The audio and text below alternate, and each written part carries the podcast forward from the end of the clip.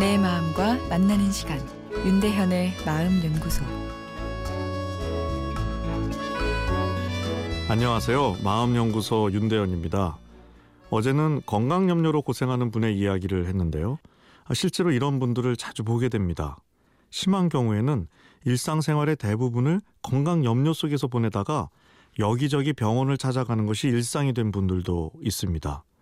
실제로 검사를 하면 정상 결과가 나오지만 주관적으로 증상이 느껴지고 몸에 문제가 있다고 확신을 하기 때문에 그 결과를 믿지 못하고 계속 이 병원 저 병원을 돌아다니는 닥터 쇼핑 현상이 일어나기도 하죠. 이렇게 건강 염려란 늪에 잘못 빠지게 되면 빠져나오는 것이 쉽지 않은데요. 건강 염려는 쉽게 말해서 죽기가 싫은 병입니다. 다르게 말하면 살고 싶은 욕구가 큰 사람에게 찾아오기 쉽다는 거죠. 내일 죽어도 그만이다 하면서 염세적으로 사는 사람에게는 건강 염려가 찾아올 일이 없습니다. 아, 물론 염세적으로 사는 것이 좋은 것은 아니죠.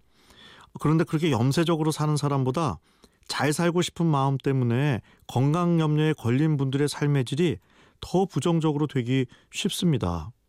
내일 죽어도 그만이다 라고 생각하는 사람은 내일에 대한 걱정이 없으니까 오늘을 마음 편하게 즐기며 살 수 있는데 내일 꼭 살아야 한다고 걱정하는 사람은 그 걱정 때문에 오늘을 엉망으로 보내게 되는 황당한 상황이 발생하는 거죠. 과거인 어제 중요합니다. 미래인 내일도 중요하죠. 하지만 우리가 서 있는 것은 바로 지금 이 순간이죠. 어, 그런데 불안과 걱정은 미래를 생각할 때 찾아오는 감정들입니다. 물론 미래를 준비해야죠. 내일의 오늘이니까요. 그러나 그 염려가 오늘을 망가뜨릴 정도가 된다면 문제인 거죠. 아, 그리고 과거도 생각해야 합니다. 보다 나은 오늘을 위한 지혜와 경험을 주니까요. 그러나 지나치게 과거에 빠져 있으면 우울이 찾아오게 되죠. 반나절 정도 나는 어느 시점에 생각을 주로 하면서 살고 있나를 적어보는 것 의미가 있는데요. 그런데 내 생각의 3분의 1만 과거에 대한 후회나 미래에 대한 염려로 차 있어도 사람은 현재의 행복을 잘 못 느낀다고 합니다. 과거에 대한 후회나 미래에 대한 염려 자체가 나쁜 건 아닙니다. 우리 생존과 연결된 소중한 것들이죠.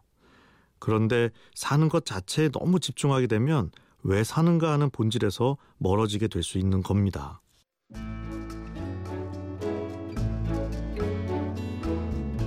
윤대현의 마음연구소 지금까지 정신건강의학과 전문의 윤대현 교수였습니다.